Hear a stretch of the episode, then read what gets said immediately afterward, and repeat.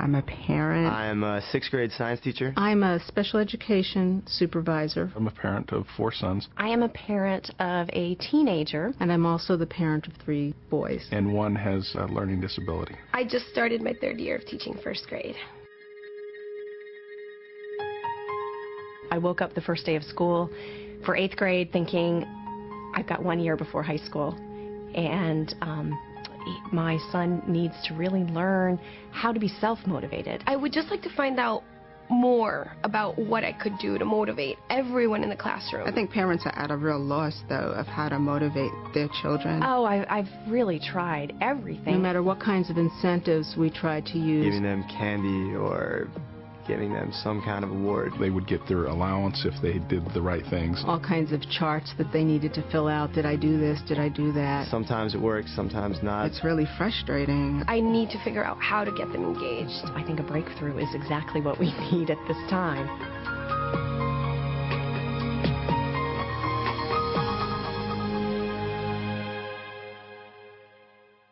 One of the greatest challenges faced by parents, coaches, and educators is motivation. Often, their very best focused efforts fail to inspire and drive children to reach their potential at home, in the classroom, or in the playing field.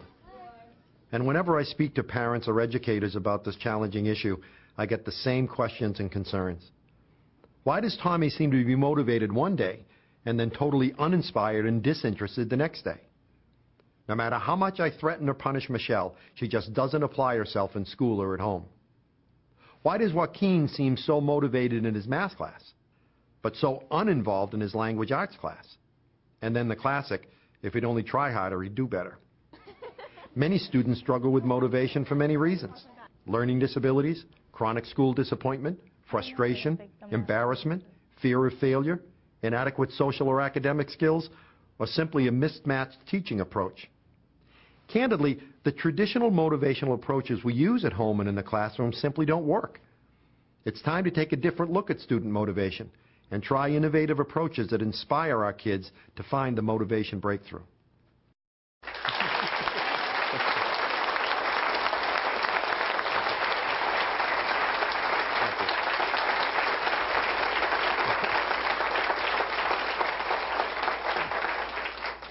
Thank you. I make my family do that whenever I come home. They, uh... I began my work on motivation several years ago. And when I began the research, I learned three things that shocked me.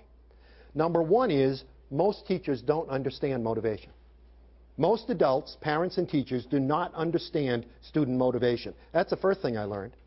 The second thing I learned is that I didn't understand student motivation. I've been in the field for 25 years. And I thought I was an effective motivator. And once I began researching motivation, I realized that I didn't understand it. And the third thing I learned was that most of the things that we think are true about motivation simply are not true.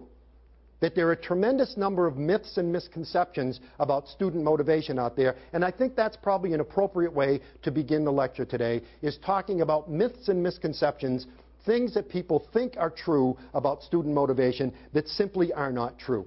And probably the most common one, the one I hear most often is this. Oh, Danny, nothing motivates that kid. This kid is totally unmotivated. Folks, you got to promise me you'll never say that again. Because if you say to someone who truly understands human motivation, this kid is totally unmotivated, you've demonstrated a fairly sad lack of information about human motivation. Because one of the most important things to understand about motivation is simply this. All human behavior is motivated. All you, except blood running through your veins and your heart beating, every human behavior is motivated. If someone stands up and walks out of my lecture right now, I can't say she's not motivated. She was motivated to walk out. That was her motivation. That kid who sits in your fifth grade class with his head on the desk, don't tell me he's not motivated. He's motivated to sit there with his head on the desk. And I learned this, my travels on the road, have, I've been introduced to some amazing people. And listen to this story in terms of all human behavior is motivated. I was speaking in the Midwest a couple of years ago about motivation. And this young man came up to me and he said, I got a story for you, and you're welcome to use it. Listen to this. It was a difficult story for him to get through. He's about 24, 25 years old. And he said, Rick, he said, my father left my life when I was in the third grade. I got up one morning, I went downstairs, he had packed up his stuff and gone. He said that was 17 or 18 years ago. He said, I don't know where he is. I don't know if he's alive or dead. He said, and God help me, I don't care. He was a horrible, horrible person. And I didn't realize it at the time, but now in retrospect, I realize the day he left my life was probably the best day of my life. He was a terrible person who made my life miserable, my three brothers' lives miserable, and my mom's life miserable. He said, and I was the youngest and the smallest of four boys. And because I was the youngest and the smallest, my father used to beat me. And he said he didn't need a reason to beat me. We'd be sitting at the dinner table, he'd reach across the table and slap me in the face. He didn't need a reason to beat me, but generally when he beat me, he'd been drinking, and he'd beat me in the kitchen or in the living room, and I could get away. I just I could run outside and wait till he fell asleep. He said, but when I did something wrong or made a mistake, I used to get what my brothers and I called a bathroom beating. This was a bathroom beating. My father would take me, drag me into the bathroom, close the door behind us, and beat me till he got tired of beating me. He said, and in a bathroom beating, you couldn't get away. You ran in the closet, he was there. You ran behind the toilet, he was there. You jumped in the shower, he was there. He said, that was a bathroom beating. That's what you got when you made a mistake or did something wrong. He said, and in the first grade, I couldn't read. He said, I just couldn't break the code. And I was so embarrassed I couldn't read. He said, and the way they used to teach reading in my school district in those days was that Mrs. Donovan, every other Thursday, on alternate Thursdays, just after recess, Mrs. Donovan, the reading specialist from the district, would come to school and take the first graders who couldn't read and make them come to the front of the class and read out loud in front of the other kids. He said, and that used to embarrass me so much. Listen to this, folks. He said, that used to embarrass me so much that every other Thursday, during recess, just before Mrs. Donovan came, I'd go into the boys' room and I'd take my reading glasses and I'd twist them till they broke. Or I tapped the lens against the sink until the lens cracked. So when Mrs. Donovan came in, I'd hold the glasses and I'd say, Mrs. Donovan, I can't read today. My glasses are broken. He said, and I did that every other Thursday for five months of first grade with the full knowledge that when I got home and showed my parents the broken glasses, I was going to get a bathroom beating for it. You know the saddest part of that story?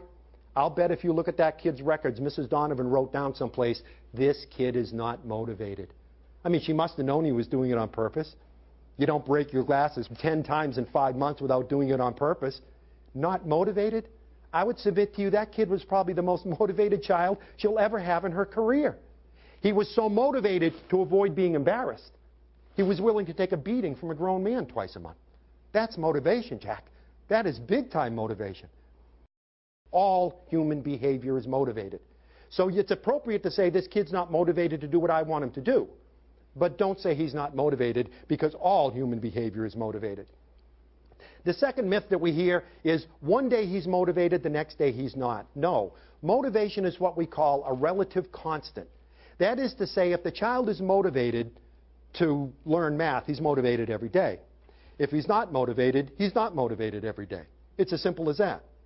Now, his behavior may change from day to day. His performance and his progress may change from day to day for reasons we're going to talk about, but the motivation is a constant. And let me give you an analogy, the only analogy I can come up with that kind of works for this. It's kind of like love. You're a wife. You love your husband very much. Your love for him is right up here. You love him very much. Now, some days are better than others and some days there's trouble in paradise, okay? But the love is a constant. So suppose you love your husband this much, but you had a difficult morning with him this morning and you're, you're angry at him right now and you're feeling right about here. But God forbid, if you're, you got a call that he was injured at work or something, he was in the hospital, you'd be the first one at the hospital holding his hand. Because the love is a constant, even though day to day there may be changes, the love is a constant. And that's the way it is for motivation. And that's why it's so frustrating for many of our kids. They want to learn math, and some days they can, and some days they can't. Because of one of the most misunderstood aspects of learning problems, and that is the concept of performance inconsistency performance inconsistency. It is part of the profile of many of our kids. They have good days and bad days that are absolutely beyond their control. Here's an analogy to help you understand it. It's almost like within the mind of this child, there are three clocks. And the three clocks are set at different times and moving at different speeds. So the kid is totally out of sync with his environment. The clocks are moving at different speeds and telling different times, so he's totally out of sync with his environment. However, the law of averages will tell you that if you take three clocks, set them at different times, and move them at different speeds, there will eventually come a time where bingo, bingo, bingo, they're all telling the same time. And then they get out of sync again. That's what happens with our kids. The clocks are out of sync and they're totally discombobulated, mixed up in their environment and confused. And then suddenly, bingo, bingo, bingo, the three clocks are telling the same time.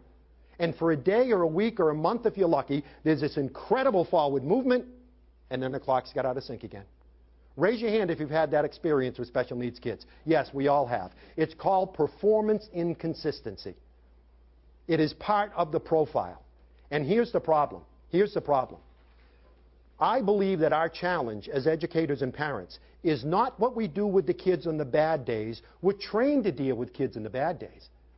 The real test, our real acid test of how much we understand these kids is what we do with the kids in the good days. Because you know what we do when a kid's having a good day? We punish him for it. We punish him for it. He comes in and he's having a good day, and how do we respond? Well, I guess you can do it when you put your mind to it, can't you? We actually punish him for having a good day. When I'm dealing with a kid who goes to a school system that doesn't understand him, and he says, you know, sometimes, Mr. Lavoie, um, I, I get up in the morning, I know I'm going to have a good day. You know what I say? Don't go to school. They'll beat you over the head with that day for the rest of your academic career. You know, you did it April 12, 2003. I don't know why you can't do it today. Basically, see, the real test is what we do with the kids on the good days. We, we, we, should take those days and celebrate them, and instead we use them to actually punish the child. We use the good days as evidence that he was faking it the rest of the time.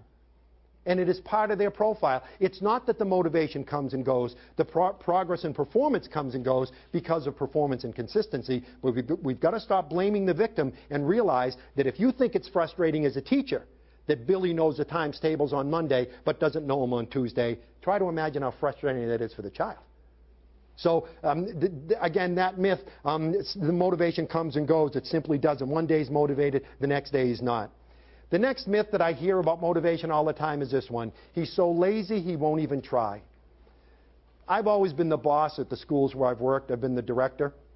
I think I'm a good boss. I think I get along with my employees, but I am the boss and I'm entitled to some hot buttons. You all know your boss. Don't say that in front of her. She gets angry. Don't say that in front of him. He gets mad. Everyone who's ever worked for me knows very clearly you never call a kid lazy around me. Ever. Because for my money, about nine times out of ten, when a kid appears to be lazy, he actually suffers from something called learned helplessness. Learned helplessness. Now, the problem with learned helplessness is that learned helpless behavior looks just like lazy behavior. The lazy behavior and the learned helpless kid act exactly the same. And one of the things we're not really good at as educational professionals is what's called differential diagnosis. Doctors are very good at this. Let me give you an example. Your first name, sir? Sterling. Sterling. Let's suppose that Sterling has a terrible headache, and I have a terrible headache. We have the identical symptoms. We go to our doctor. The doctor examines Sterling and examines me. We have the same symptoms. He determines that Sterling's headaches are caused by allergies. My headache is caused by internal intracranial pressure on my brain. Same symptoms, but very, very different diagnosis, and as a result, very different treatment. He's going to get an antihistamine. Antihistamine is not going to help me. I'm going to get brain surgery. Sterling doesn't need brain surgery. Basically, doctors are very good at looking at two patients with the same symptoms and saying the symptoms are the same, but the diagnosis and the treatment is very different. We're not real good at that as teachers. We look at five kids with their heads in the desk and we say they're all lazy. Well, sure, there are lazy kids. Of course there are. But for my money, I would say that two thirds of those kids actually suffer from learned helplessness. We all have areas of learned helplessness in our lives. One of my areas of learned helplessness and I'm not proud of this, is automotive repair. Now, no matter how little you know about how to fix a car, I know less. I am clueless about fixing a car. Now, I've got a car with me, it's parked outside. Suppose at the end of the shoot here, you folks go out, you're standing in the lobby saying goodbye to each other, and you watch me get behind the wheel of the car and turn the key, and the car won't start. I'll turn again, it doesn't start.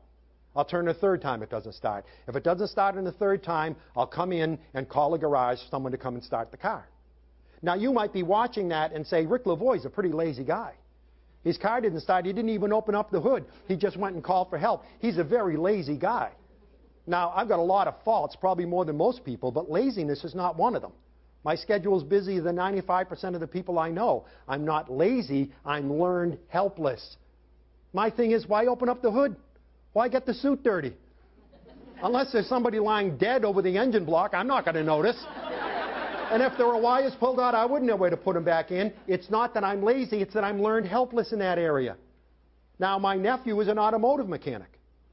If he couldn't start the car and called immediately for help, you could say he was lazy. Same behavior, very different reason.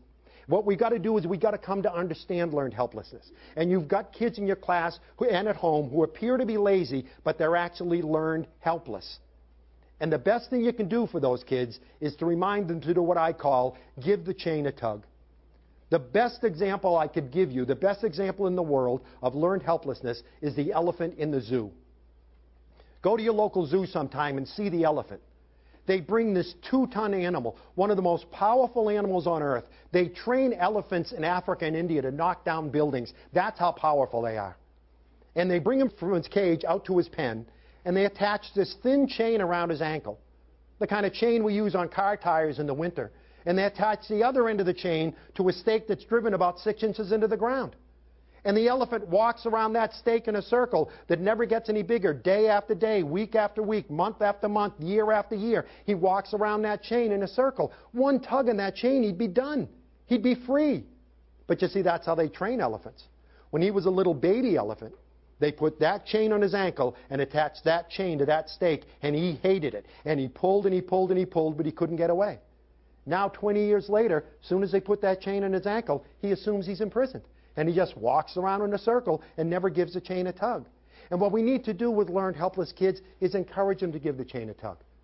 I'm not going to ask anyone to the prom because in the eighth grade I asked a girl to dance and she made fun of me. Yeah, but look at you now, Bill. You're 6'2", you're a big handsome kid, you've grown, you've matured. Ask someone to the prom, give the chain a tug. I'm not going to put anything in the science fair because when I was in the sixth grade, I put something in the science fair and the other kids made fun of it. Yeah, but that was four years ago, Michael. That was four years ago. Give the chain a tug. So many times when we label a kid lazy, it's actually learned helplessness. We need to understand the difference. The symptoms look the same, but the reasons for the behavior and the treatment has got to be very, very different. So laziness, one of the great misconceptions. Because we don't understand and we have these misconceptions, then we create strategies to motivate kids that are based on these misconceptions. And let's talk about the most common strategies we use to motivate kids. Probably the top one is rewards, giving kids rewards for doing something good. When you give a kid a reward to do better in school, you're doing it based on two assumptions. One is that every behavior is measurable, and secondly, that the only reason the kid is not doing it is because he chooses not to. And if you motivate him, he's actually able to do it. He's just not motivated enough. So I'll give him stuff. And that will make him more motivated. Giving things to kids does not motivate them. It only motivates them short term. It only mo- Let me give you an example.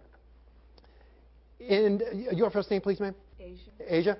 Um, in 2004, the Boston Red Sox won the World Series. Thank you very much.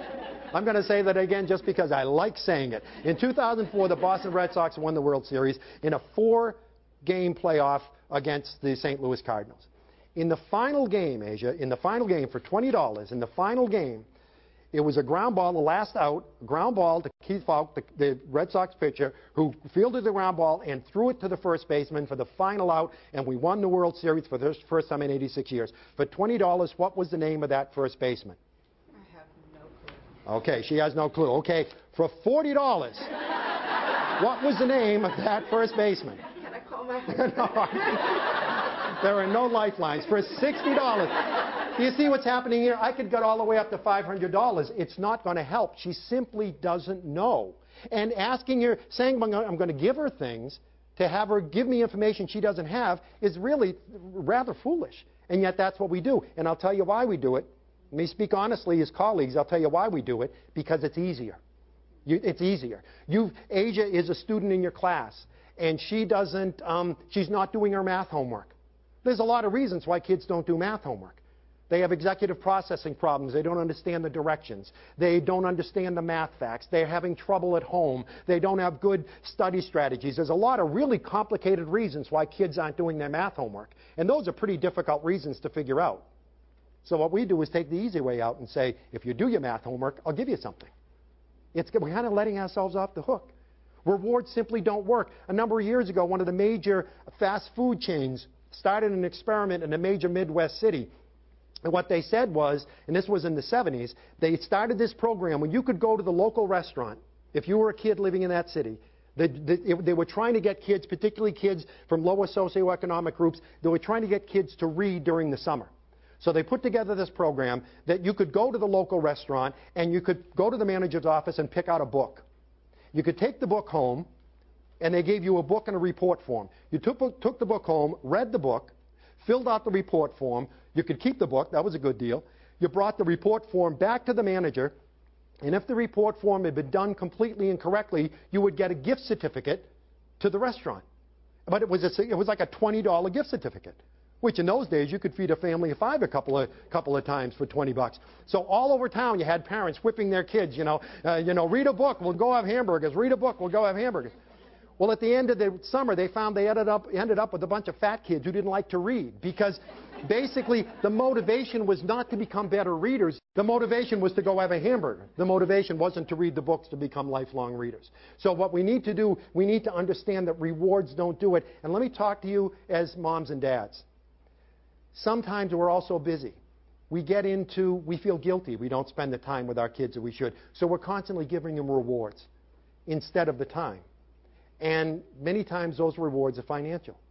And I was dealing with a family, they had five young kids, and they had a great, the family was a family of means, and they were constantly giving the kids money. In, I'm sorry I missed your, your ballet recital, but here's $20. I'm sorry I missed your Little League game, but here's $20. And I used to warn the parents, there's some danger here. The kids are going to begin to equate love with money, that it means the same thing. And the parents didn't believe me. And the mother called me on Mother's Day afternoon, heartbroken. She got a card from her eight year old son, a handmade card, Happy Mother's Day, and opened it up, and there was a $10 bill inside. Yeah, that's what rewards can do. There's a wonderful book by a gentleman named Herb Lovett who runs programs for group homes for people with special needs, particularly adults. Listen to this. And he was in this group home one day, and there was a young adult who had just joined this group home, a person of very limited intellect, um, had just joined the group home. He was about 19 or 20. And they overheard this conversation. He overheard this conversation between the new person entering the group home and an older gentleman who'd been in the group home for 20 years. And the older gentleman said to his new friend, don't let the staff know that you like ice cream. Because if they know you like ice cream, they'll make you work for it. It becomes a reward. If they don't think you like it, we get ice cream every night. Should we make kids work for recess? You have to earn recess. You have to earn some computer time. No, rewards simply don't work. So we get into doing these rewards where if you do this, kid, we will give you something for it. It simply is not an effective way to motivate kids. It doesn't last long term. It doesn't work long term. And basically, you're only motivating kids who would probably be, be motivated anyway. It's our number one technique that we use to motivate kids, and it simply doesn't work. The other strategy we use is punishment. If the kid doesn't do what we want him to do, then we decide to punish the child. There are several reasons why punishment doesn't work. Number one, it does not eliminate behavior, it only represses it. If I punish Tom for bullying Jim outside my office, I see Tom bullying Jim outside my office, and I punish Tom for that, guess what's happened? Tom will no longer pick on Jim outside my office. He'll pick on Jim other places, and he'll pick on other kids outside my office, but he won't pick on Jim outside my office. By punishing the kid, you don't eliminate behavior, you only move it someplace else. Another reason punishment doesn't work is that, frankly, it models aggression. If you're constantly punishing kids, you're modeling a very aggressive lifestyle. I remember being in a shopping mall one day and seeing this young father with these two little boys, seven and five.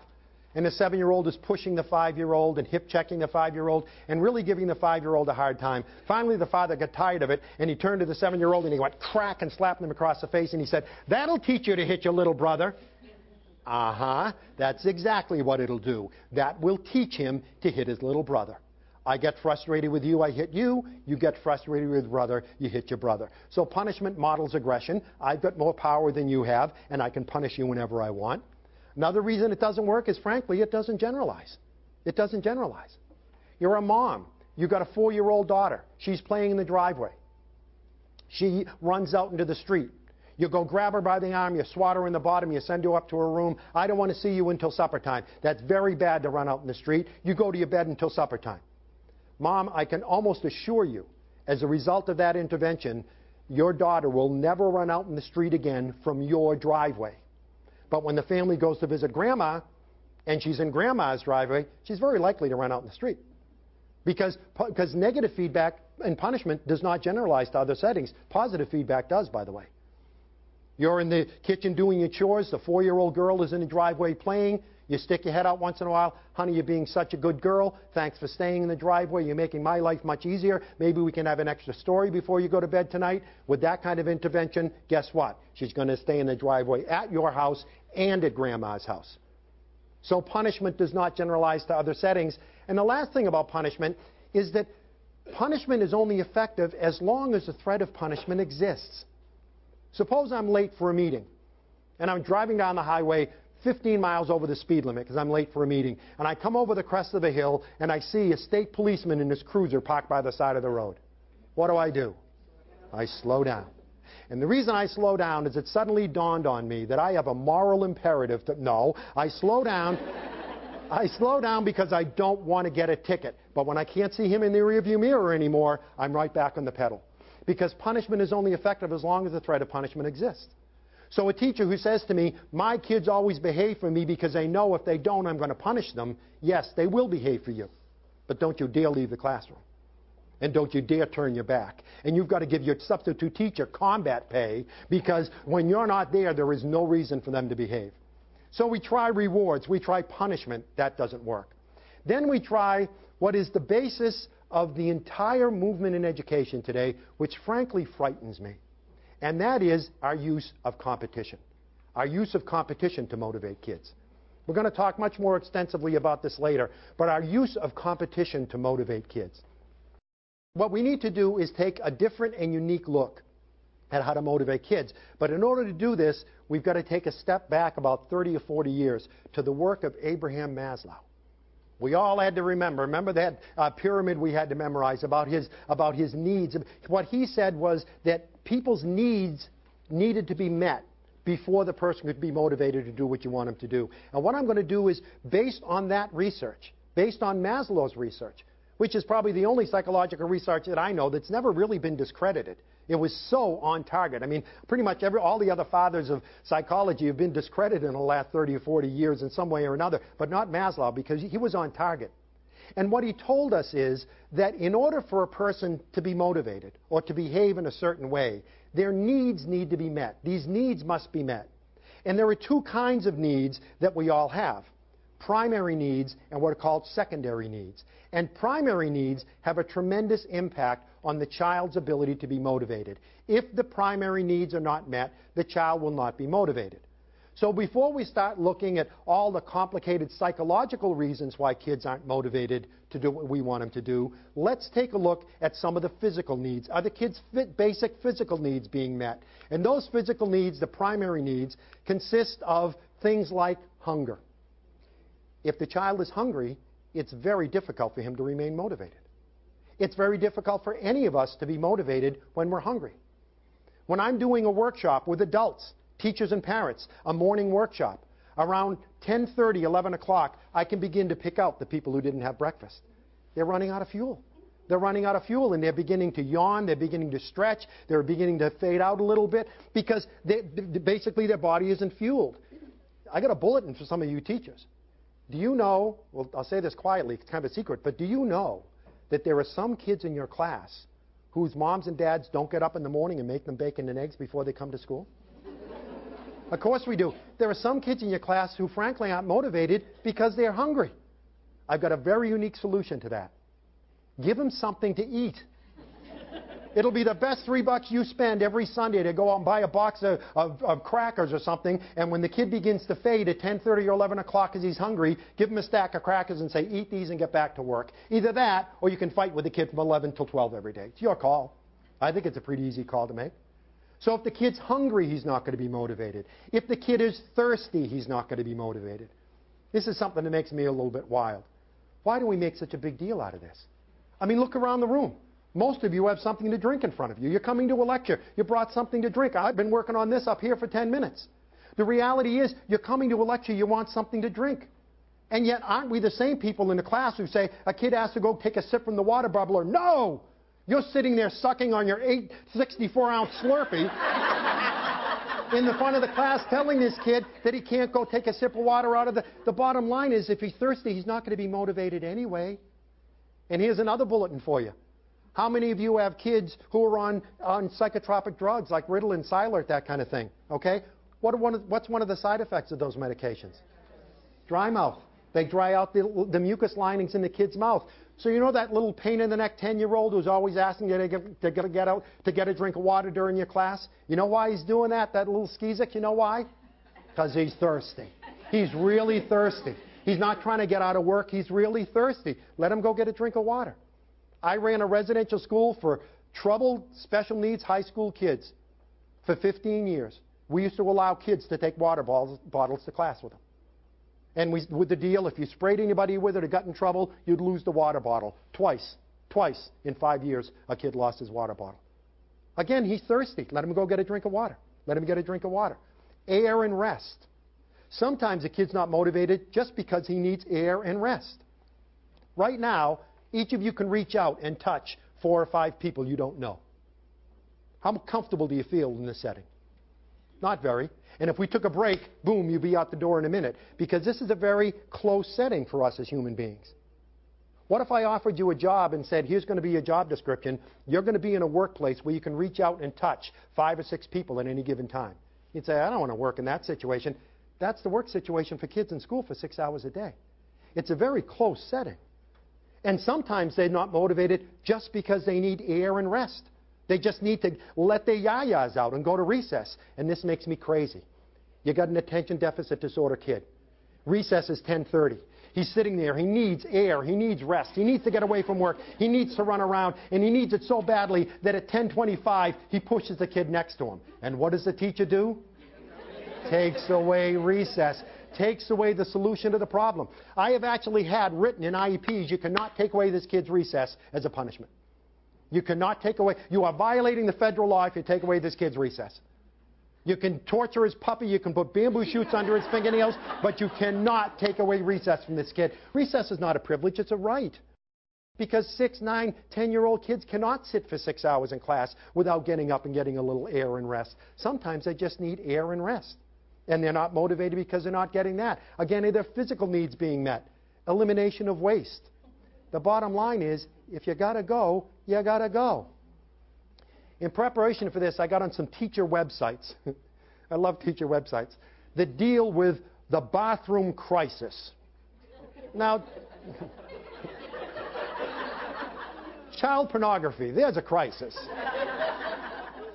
lack of funding for schools, there's a crisis. I'm not sure a kid asking to go to the bathroom is really a crisis. But teachers take this so seriously. And get on the websites and you look at some of the, frankly, draconian strategies teachers use. One of them said if more than two kids ask to use the bathroom my fifth grade, if more than two kids ask to use the bathroom in one day, the whole class doesn't get recess the next day. One of them said if a kid needs to use the bathroom during the day, he has to stand up against the wall at recess or have a silent lunch. It's his choice. Let my people go. the reality is they're not going to be motivated anyway.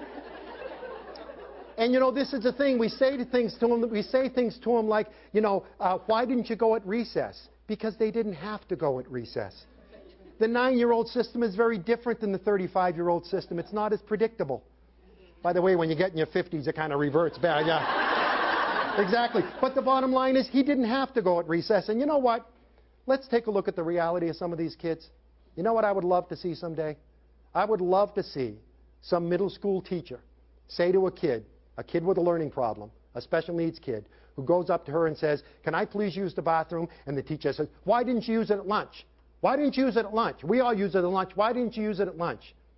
I would love someday to see a kid open his reality door to that teacher and say, You want to know why I don't use it at lunch? Because you people don't protect us in there. It's a no man's land in there. And the last time I went in to use the bathroom during lunch, the kids called me spadhead and pushed me in the urinal and flushed it. And I had to go home and change my clothes. They beat me up, they embarrass me, they humiliate me. The last place you're going to find me as a kid with special needs is in the bathroom during lunch. Now, can I go use the bathroom? Come on. Step into their reality for a minute. The last place you're going to find many of our kids is in the, in the boys' room during recess. They're just not going to go there. That the no man's land in there. So sometimes it's just elimination of waste. And then another primary need that's sometimes not met with kids is escape from pain. Sometimes the child's primary motivation is escape from pain. That little boy I talked about who broke his glasses every Thursday, his primal motivation, his primary motivation was to escape the, escape the pain of being embarrassed in front of his peers. And this is particularly important to understand with adolescents and pre-adolescents. How many of us are raising adolescents? How many of us are raising more than one adolescent at a time? The ones are saying, Rick, we can stay here all day. We don't. There's really, there's no need to get home. Let me give you a little free advice on raising adolescents, by the way. You'll be much more effective if you buy into this concept. You cannot win. You cannot win. Once you realize you can't win, you stop all these power struggles. Example, you're a mom, you're with your 14 year old daughter, you're walking through the mall with your 14 year old daughter, and you run into a group of your daughter's friends. Okay? There are two mistakes you can make at this juncture, Mom. Two mistakes you can make. One is to ignore her friends, to not talk to her friends, big mistake. The other mistake is to talk to her friends. big mistake. And as soon as you, no, no, matter what you do, you're wrong. Mother, you said hello. I'll have to change school districts if we don't say hello. but you know, one of my heroes in the field is a gentleman named Mel Levine. And, and Levine just knocks me out with his absolutely profound, his profound statement sometimes. And I read a book about 15 years ago of his, and in the introduction to the book, he said something that actually changed my career and changed my life. He defined adolescence. He defined adolescence in one sentence. In one sentence. He said, adolescence is simply this. Adolescence is a 24-hour a day, seven day a week, 365 day a year battle to not be embarrassed. That's it. The adolescent prayer is, Dear God, don't let me be humiliated today. Their greatest fear is the fear of being embarrassed in front of others. And so many times a kid will not be motivated or not do what you want him to do because he's just trying to escape the pain of embarrassment. And the most important thing to understand about all kids, but particularly adolescents, and particularly adolescents who struggle, if there's one thing you remember from today, let it be this. At any given moment, any kid would prefer to be viewed as a bad kid than a dumb kid. At any moment, any kid would prefer to be viewed as bad than dumb. And if you put a kid in a position of choosing between looking bad and dumb, I'm here to tell you that 90% of the time he will choose to look bad. But you need to keep that right in the front of your brain, right here. So you're the basketball coach. It's the end of basketball practice all your team is sitting up in the bleachers. And you look at your watch and say, gee, we got 10 more minutes. We got 10 more minutes. Kevin, Michael, come on down from the stands. I want you to demonstrate that passing drill we learned yesterday. Come on down. I want you to demonstrate that drill. And as Kevin comes off the stands, he slaps some other kid in the back of the head. You need to automatically think, why did he do that? Why did he hit the other kid? Because he couldn't do the drill. He couldn't do the drill. And he's coming off the stands thinking, I don't remember that drill. I don't remember if you go to your left or your right. I'm going to look dumb in front of the coach. I'm going to look dumb in front of the other kids. But if I whack this kid, the coach will throw me out of practice. And the coach will think I'm bad, and the kids will think I'm bad, but nobody will think I'm dumb. And I'd rather have everybody think I'm a bad kid than a dumb kid. So that kid that acts bad in your class sometimes, maybe that's because to his perception, he's been put in a position of choosing between looking bad or looking dumb. So the, those primary needs that we talk about, those primary needs are fundamental these need to be met first. Once you're convinced that those are met, then we take a look at what we call the secondary needs. What are the secondary needs, the psychological needs that people have? This is where it gets tricky, but it's also where it gets important. These are the things that motivate the human being. The important thing is that your personality, your individual personality, is dictated by the degree to which you're motivated by these things.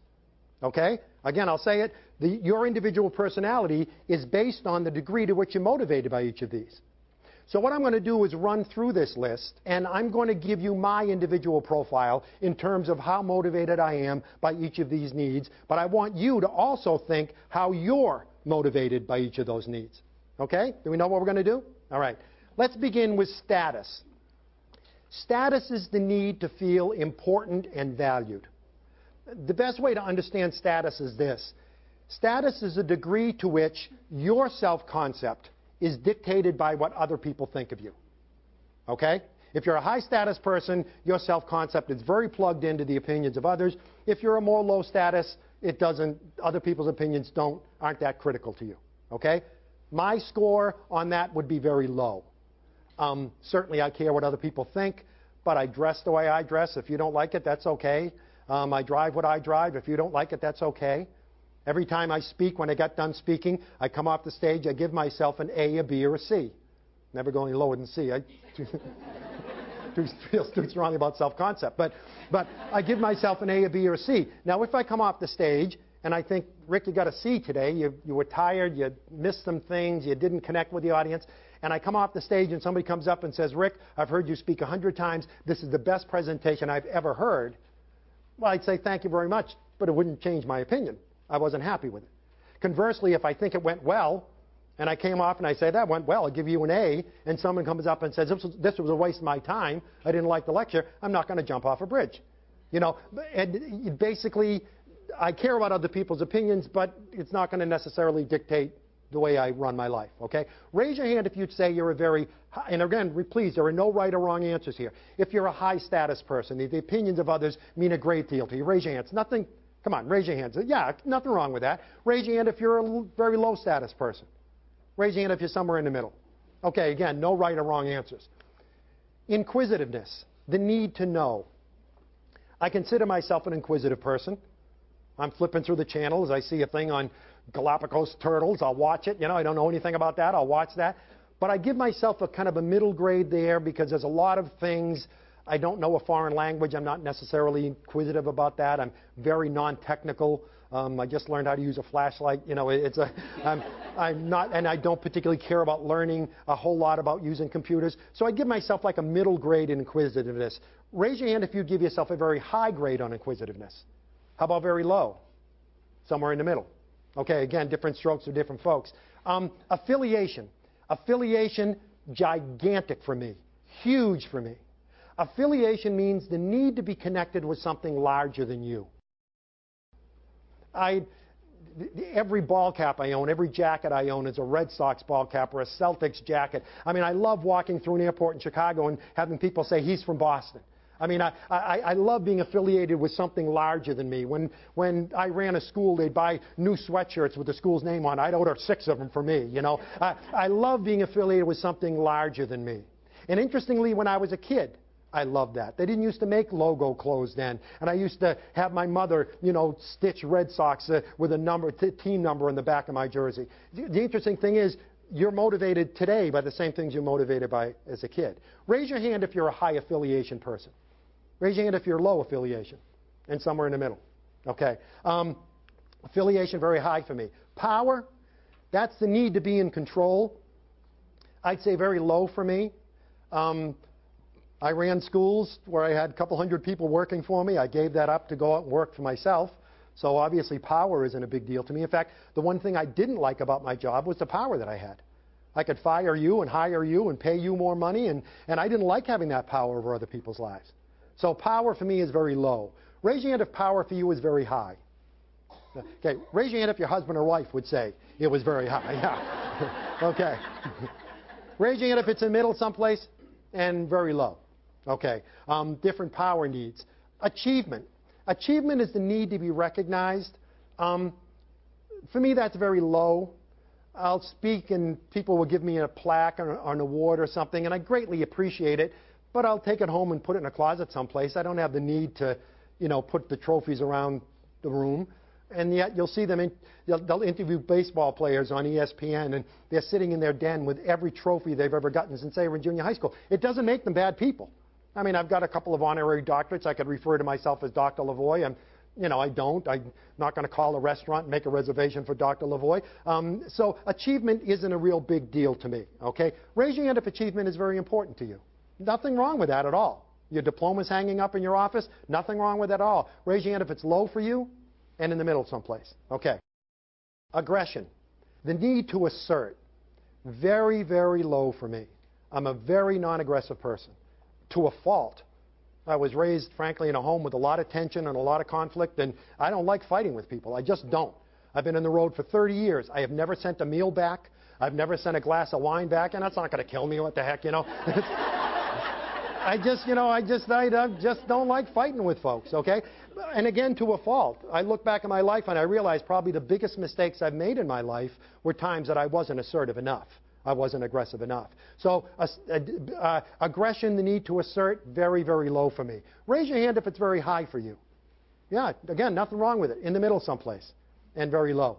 Okay. Gregariousness. Gregariousness is the need to be with others, the need to spend time with others, the need to, to interact with other people.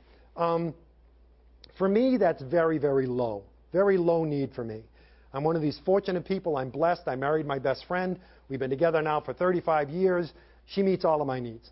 I don't have any need to go away for weekends or join a bowling club. We just enjoy each other's company. We've actually worked in the same office together for, for over, over 35 years now.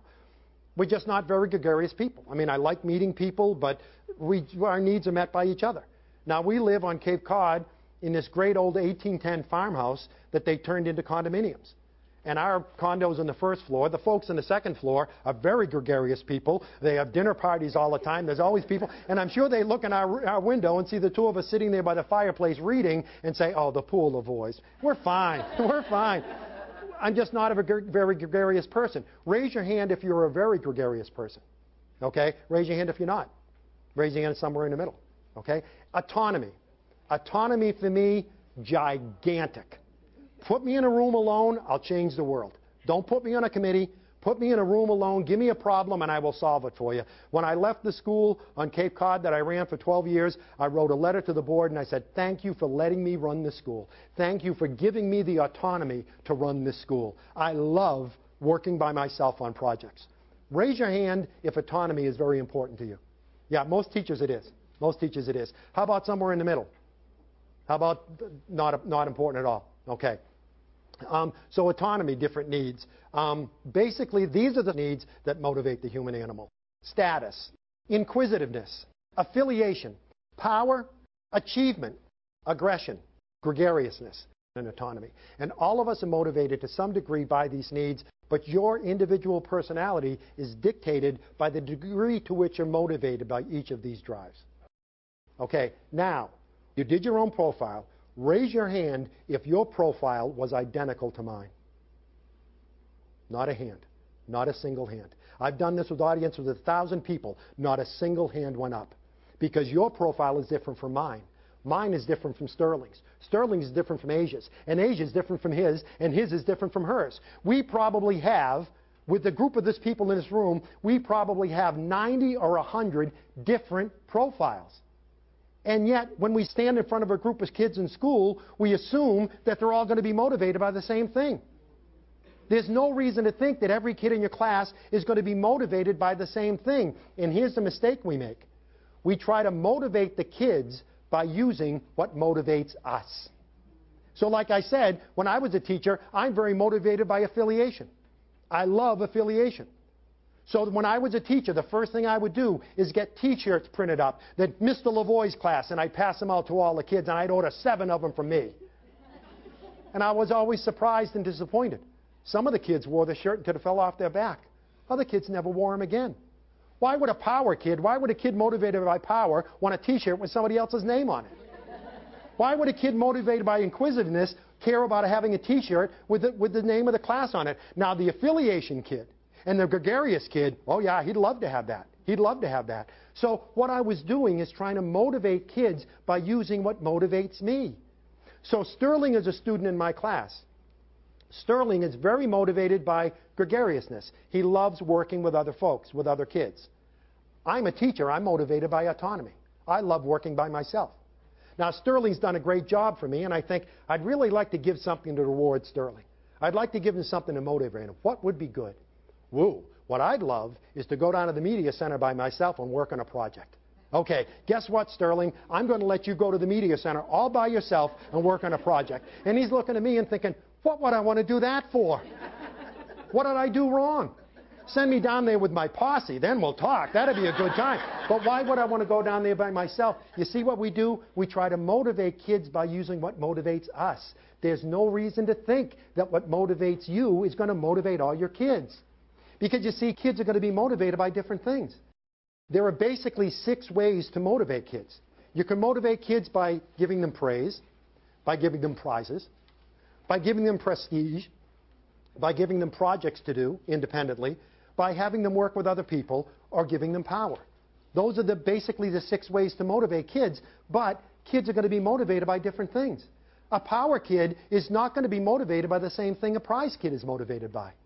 And, and a kid who's motivated by gregariousness is going to be motivated by working with other people. He doesn't care about prizes. And the kid motivated by affiliation is going to be motivated by prestige. He's not going to be motivated by power. So what we need to do is realize that just like we, we finally have realized in education that if you've got 30 kids in your class, you've got to use five or six different methods to teach them how to read. And five or six different methods to teach them how to write and teach them math. What we also have to realize is, guess what? The rewards chart isn't going to work for every kid. Not every kid is going to be motivated by the same thing. These are the things that motivate kids, but it's going to work to different degrees with different kids. But here's the thing I find fascinating as we work with parents and teachers.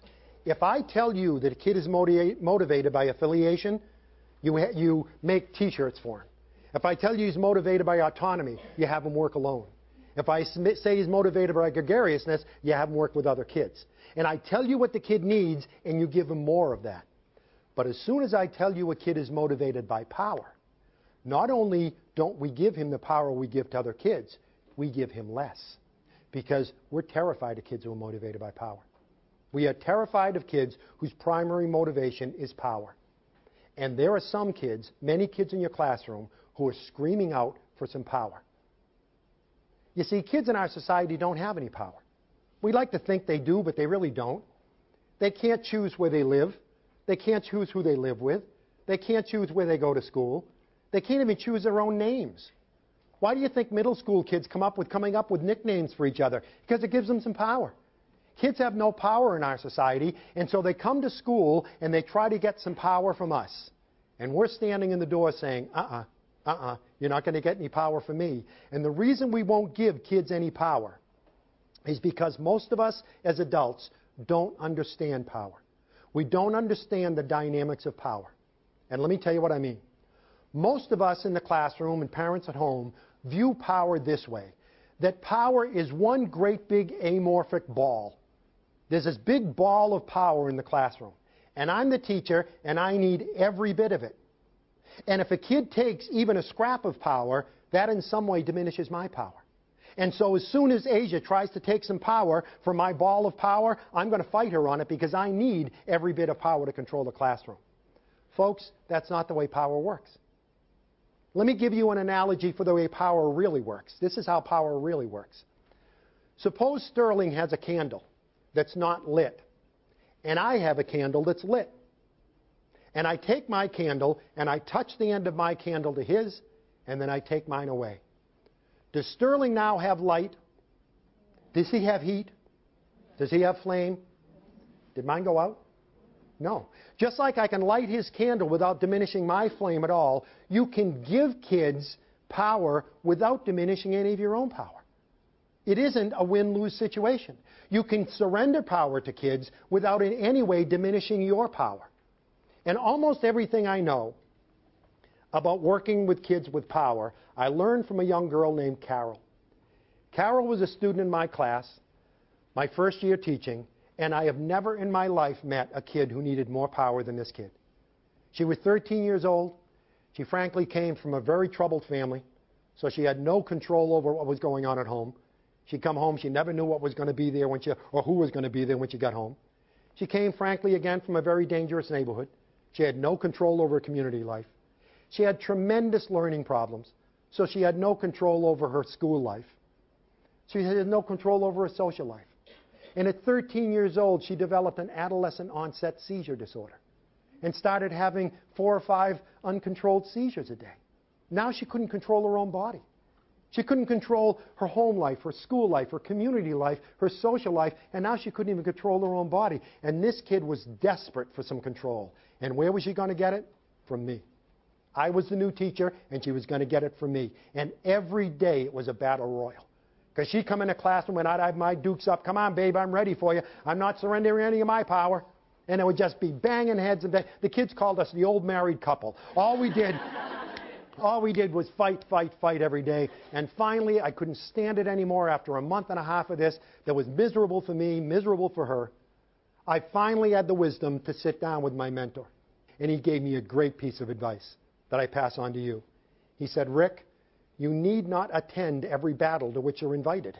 In other words, pal, pick your fights. Pick your fights. If you go to the mat with this kid on every issue, you're going to spend the entire year on the mat with this kid. Pick your fights and come up with strategies that give Carol power without diminishing any of your own. So I started developing strategies that would give her power without diminishing my power. And let me share some of those with you one of the most important things to do with the power kid is to give him or her some degree of ownership. And the very, very best, the very best week I ever had with Carol, I'll never forget it. I had her in a geography class. And it was Friday, the end of the week. All the students are leaving class. And I stopped her and I said, oh, hold on a second, Carol. Yeah, I got, I got, got a question for you. She said, what is it, Mr. Lavoie? I said, um, Carol, um, we're going to be doing a unit on Hawaii next week. We're going to study Hawaii next week, and I need to do the research on it over the weekend. What would you like to learn about Hawaii?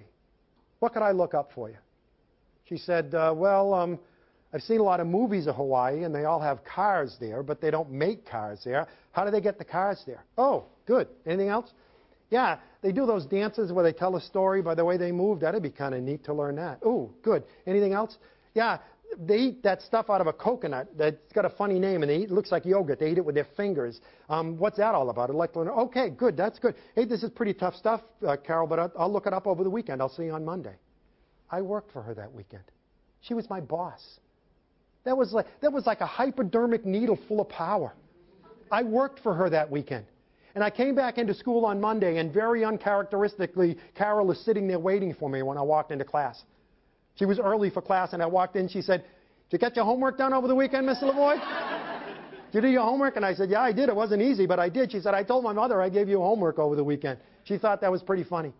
And when the kids came in, I said, Hey, kids, we're going to talk about Hawaii today. And I'll tell you, Carol gave me some tough assignments, but I think I, think I got them all. In fact, Carol, why don't you come sit up front? You can help me out this week. She was eating out of my hand all week. Why? Because it gave her some power. Didn't diminish mine in any way. I had to do the preparation anyway. It in no way diminished my power. I just gave her some. I just gave her some power.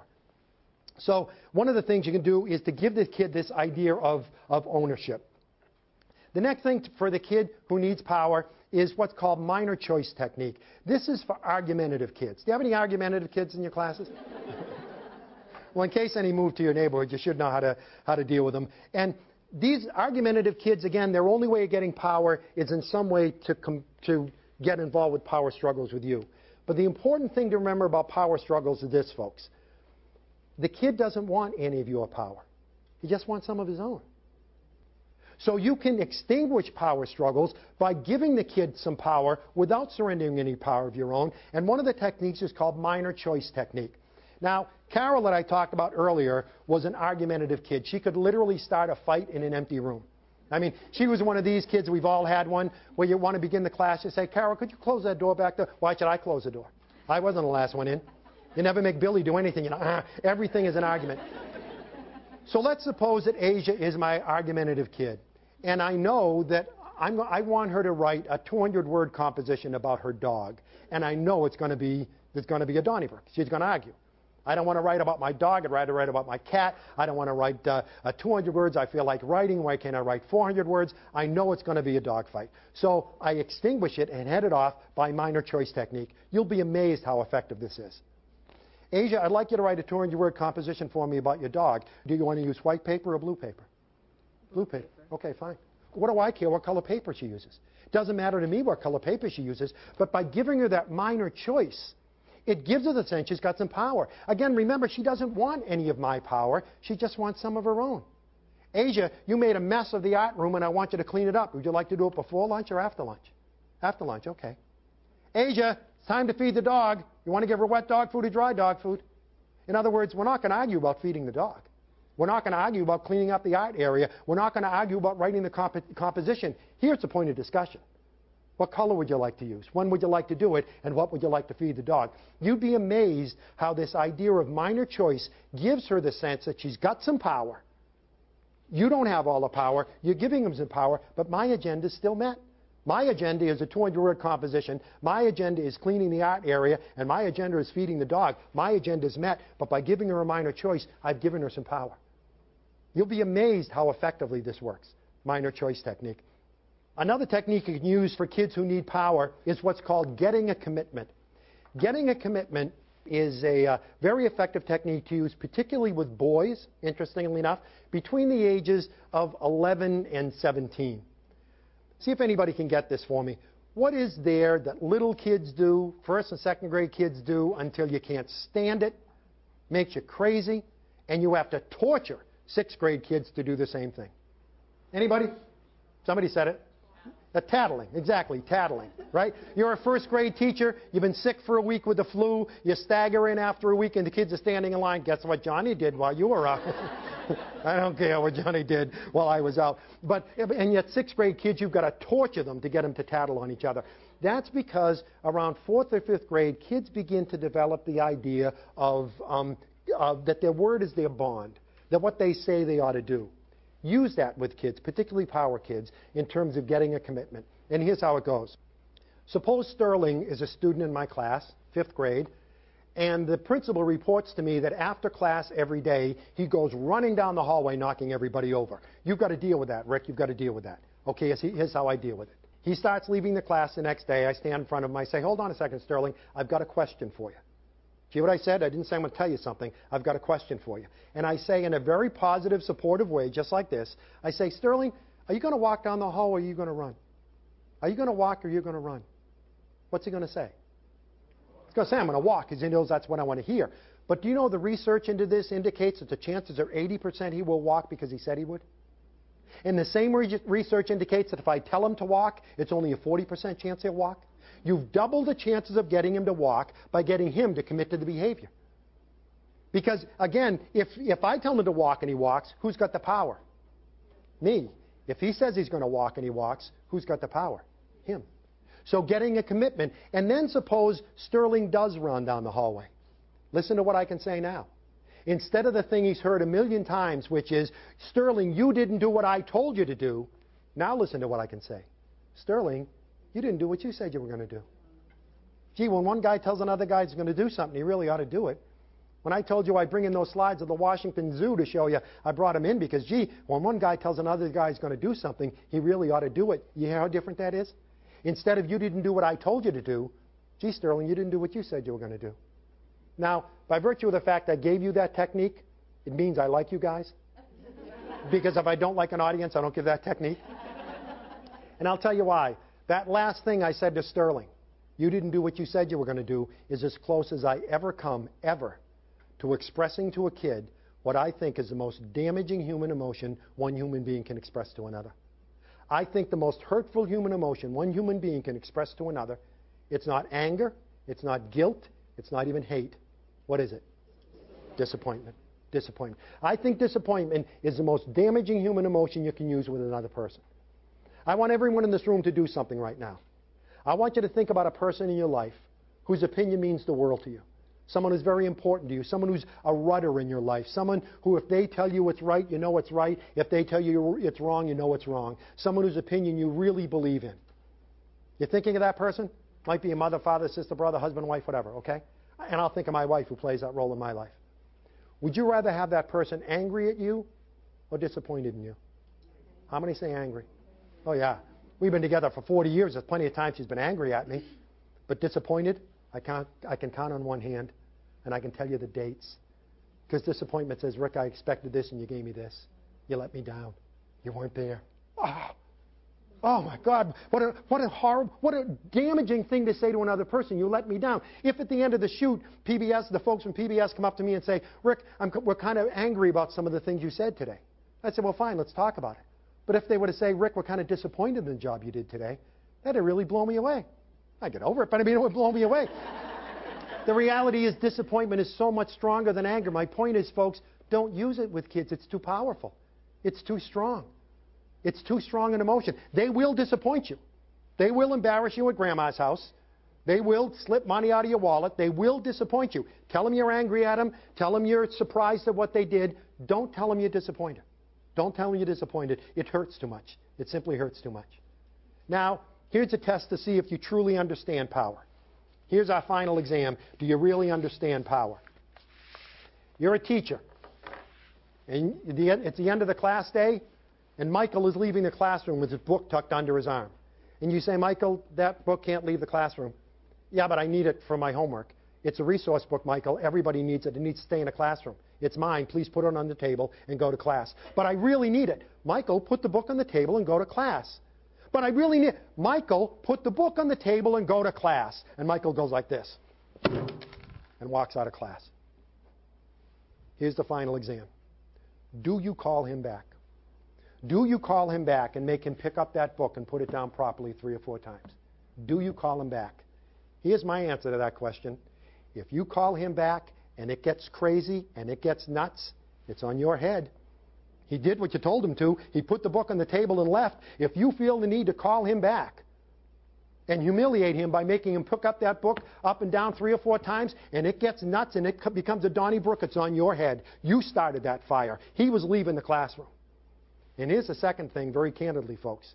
If you feel the need to bring this 11 year old kid back and make him pick that book up and put it down three or four times, how much power do you need in your life? He's an 11 year old kid who made a mistake. He probably regretted slamming the book before he got to the door. If you feel the need to make him come back and pick up that book three or four times, you need to look in the mirror and say, How much power do I need that I felt the need to do that to that kid? Now, I'd catch up with him later in the day. I'd catch up later in the day and say, You know, Michael, slamming that book on the table, I would never do that to you.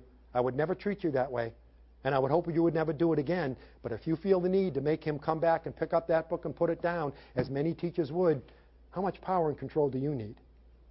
How many of your power needs are being met by the fact that you're the tallest person in the room? We need to examine ourselves. A little self awareness here. We've been talking about the myths and misconceptions. There are so many things we don't understand about motivation with kids, and what we need to understand is the most important thing about motivating kids is this word here success. Many of our kids suffer from what's called chronic success deprivation. They've never had any success. They don't even know what success feels like. They have absolutely no idea what it's like to be successful. And we tell them if they work harder, they can enjoy some success. If they could advocate for themselves, they'd say, no, we need to have some success before we can work toward it. We don't even know what you're talking about when you say success. And so many times as teachers and parents, we say this if we'd only try harder, we'd do better. If he'd only try harder, he'd do better. The reason this bothers me is it's not only wrong, it's 180 degrees wrong. 180 degrees wrong. Because the truth is not, if he would only try harder, he'd do better. The truth actually is, if he only did better, he'd try harder. If you gave him some success once in a while, if you gave him a taste of success once in a while, then he's going to work toward it. I say to moms and dads, if the only thing, you've got a 12 year old kid with a learning problem, and the only thing he knows how to do is use a Phillips head screwdriver, every Thursday before he gets off the school bus, Ma, you go around the house and loosen every bloody screw in the house. And as soon as he comes in, give him the screwdriver and say, go to a pal, because nobody does it like you. You need to actually invent opportunities for these kids to be successful. We tell them if they work harder, they'll enjoy some success. If they could advocate for themselves, they'd say, I can't work harder until I've enjoyed some success. It's not a matter of if he'd only try harder, he'd do better. It truly is a matter of if he only did better, he would try harder. Thank you very much, folks. Thank you.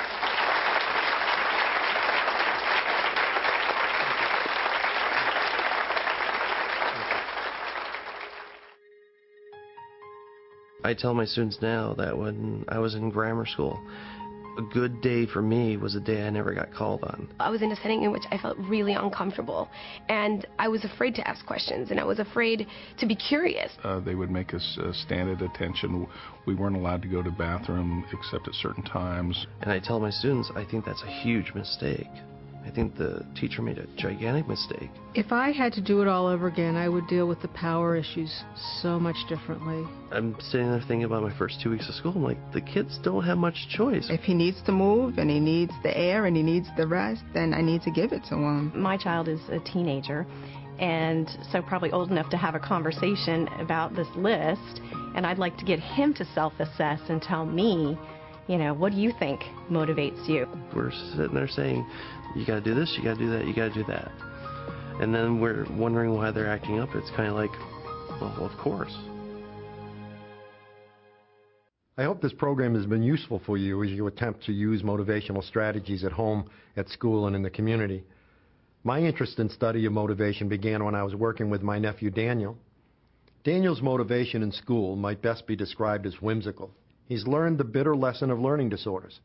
The amount of effort that he invests in a task rarely translates to the amount of success that he has in accomplishing the task.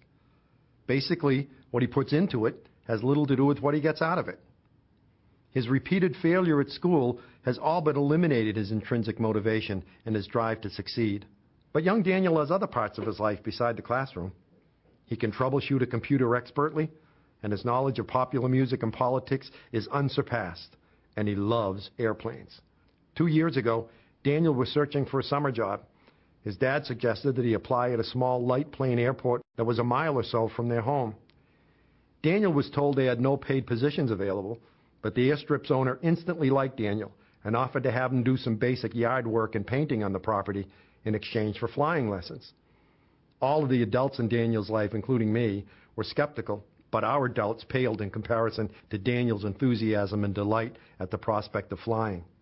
As of today, Daniel's had a relationship with the airstrip staff for two years. He's painted several buildings, mowed and remowed countless runways, and flew an airplane solo two weeks before his 16th birthday. Now, many parents and educational professionals might ask, why won't Daniel invest the same consistent effort in class that he seems willing to invest in flying? I believe that this question misses the point. I pose a very different question. What is the flight instructor doing with Daniel that lights his motivational spark that his classroom teachers are not doing? If you would ask Daniel that question, he'd respond that the airstrip gives him approval, praise, and success. A constant balance of challenge and support. The joy he finds in an airplane is diametric to his frustration in the classroom. As teachers and parents, let us commit to learning why unmotivated kids are able to find their drive and inspiration on playing fields, on skateboard courses, in pool rooms, in video arcades, on mall concourses, or 9,000 feet. What do these settings provide that we don't provide in the classroom? We constantly search for ways that we can change the child. Perhaps the first significant change should come from us. Perhaps we should first analyze and change our policies, procedures, and practices when dealing with the hard to teach, hard to reach kid. It's been said that our society needs to use every person to his fullest potential. We simply do not have a single person to waste. Let's not waste our students by failing to search for, find, and use the key that will inspire and motivate them.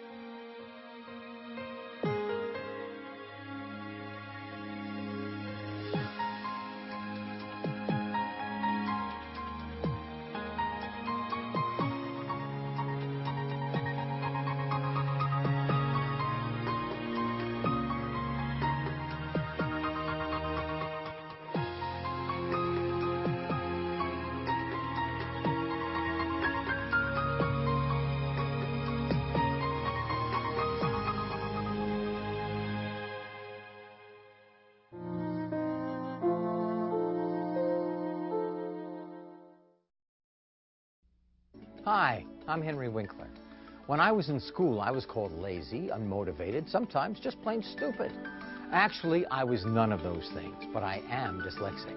I had trouble reading in all of my classes. Educators know a lot more now than they did then, but do you? For information and advice about learning disabilities, please visit LD Online. It is the best LD resource on the web.